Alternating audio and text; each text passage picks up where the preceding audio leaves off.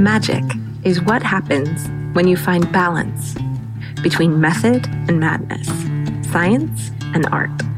Welcome to the Magic Maker Podcast, the place where entrepreneurs who want to find magic can access aha moments and simple steps to big dreams. I'm your host, J. Nicole Smith, but you can call me Nick. Let's get started, shall we?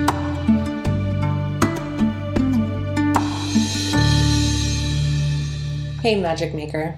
Tell me if this is you. You have all these great ideas and you have a real need to maybe make a bit more money in your business. And you think the two might be connected. Like maybe I can make some more money on these great ideas, but it's really, really hard to bring them to life. Do you struggle to get past that perfection monster in order to get something out in the world?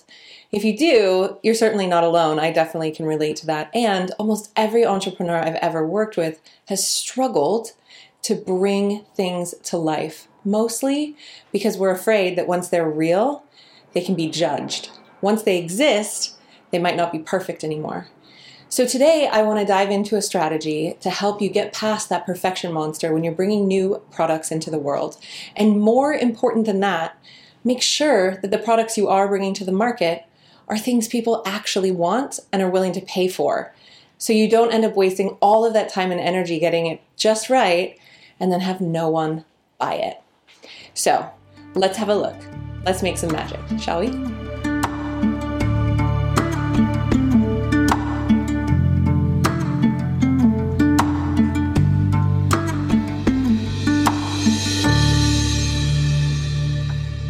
Have you heard of the term MVP or minimum viable product?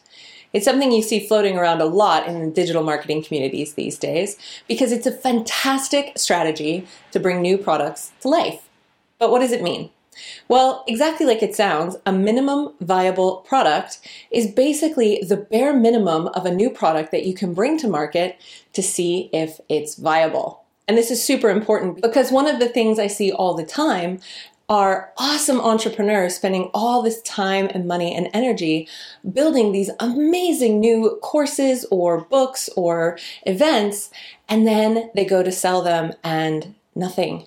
Crickets, right? So you've done all this front loading of investment in time and money, and then it's impossible to sell. So an MVP strategy helps you get around that. It helps you get around a couple really important things. One is the perfection monster, right? So if you're struggling to start, if you're struggling to bring something to life, if you're worried about getting it perfect in order to get it out there, because obviously people are going to see it and then, oh my gosh, they're going to judge me. Um, an MVP is a great way around that. But more importantly, it's a great way around knowing whether or not anyone's actually going to buy it. So let me tell you a little bit more about how this works. There's four really important parts of creating an MVP strategy. The first one is you need to start with an audience. You need to have someone to talk to or to sell to. With any MVP product, that is the first step. It's not the product itself. It's making sure you have a group of people, and it doesn't have to be that large, that you are going to be able to talk to or sell this product to. So that means first step for this stuff is actually looking at building an email list or a Facebook group or leveraging a group or audience of someone you can partner with to be able to get instant feedback or to be able to launch the product to once it's done. So number 1 is audience first. The second thing is you want to sell the product before you build it. And I know that might sound a little bit crazy and maybe even a little bit stressful for those of you who are on the method side of the entrepreneurial spectrum and you love to plan and have everything done and perfect before anyone knows about it. But the whole point of an MVP is that to test the viability of something, you actually put it out for sale at a certain price point and you see if anyone wants it. And if they do, then you build it and deliver it. And I'll talk about that more in a second because I know I can tell you're already going to panic about how to deliver it once it's already been sold. Don't worry. The second thing, excuse me, the third thing is that you only build it if someone buys it. so if you put something out there and no one buys it, you don't do it. And that is the test of viability. It's not a viable product because nobody wants it. So then you've got some options you need to look at. Do I need to adjust the price? Do I need to adjust what's included? Do I need to communicate differently about what's included or the price to make it more to seem like higher perceived value? Um, or again, get, tapping that audience to get feedback about why nobody wanted it so that you can tweak it and try again later with a different MVP. When you are bringing a minimum viable product to life and you're testing it, it's okay to say, hey, we're trying something new. And the language that people will often use, which I'm sure you've probably seen online, is this is a beta. And what that basically means is this is the first one, it's a little bit raw. So people have different expectations going into it than they do with something that is completely perfect or finished. So you want to label it as a beta or a test product. And along with that, you want to offer it at a really, really great price. So, what you're basically saying is come along on this journey. You're going to be the first. You're going to help us build it. We're going to make it awesome together. And to reward you for that, I'm going to give it to you at this crazy steal of a price. So, typically, that will be like one quarter or one third or one half of what the product will ultimately be once it's perfect and you bring it to life. So, first thing is audience first. Second thing is sell it before you build it. Third thing is if no one buys it, don't build it. It's not viable. And the fourth thing is have language around it being a beta and give it as a, as a, as a stellar deal. So it's very very easy for people to say yes to. Okay so that's the basic outline of what a minimum viable product strategy is. But there's a few more things i want to point out because i know part of what's going to freak you out about this is having to sell something before you build it. And here's what i want to say about that. There are lots of easy ways to have an MVP that you can bring to the world that isn't complicated. We've talked before about how we have a tendency as entrepreneurs to make things more complicated, and it's nice to be able to actually ask what would be easy. So that's my challenge for you with this is to ask yourself what would be easy instead of what would be perfect or what did so and so do that I'm going to copy. So here's a couple of examples. If you want to build an online course, you can run it live instead of pre recording videos to give to your audience.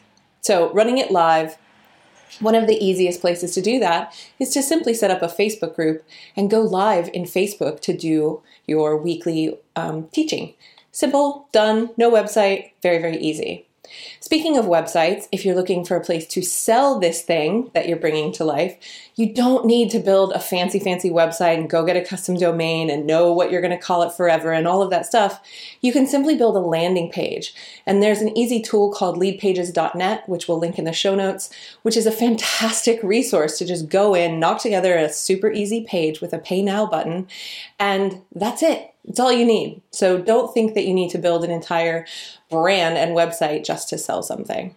The other thing I suggest looking at when you are pulling this together is potentially adding a one on one component.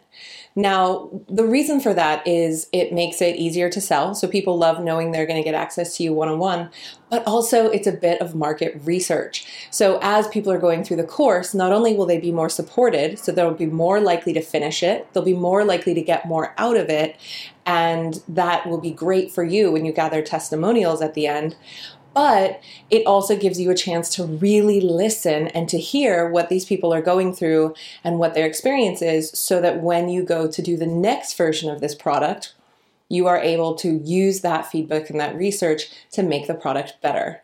So, typically, the way this strategy works is you run an MVP or a beta once, you have people go through it, whether it's um, a course or a program, and then you build the real version that is usually a little bit more expensive, maybe a tiny bit more polished, and you use all the feedback that you got from the first one to make sure that it's working right for you. And this is such a fantastic way to get past this perfection monster because, again, you're selling it before you build it. Once you've sold it, you have to bring it to life, right? You don't have a choice. So that makes sure that it gets done.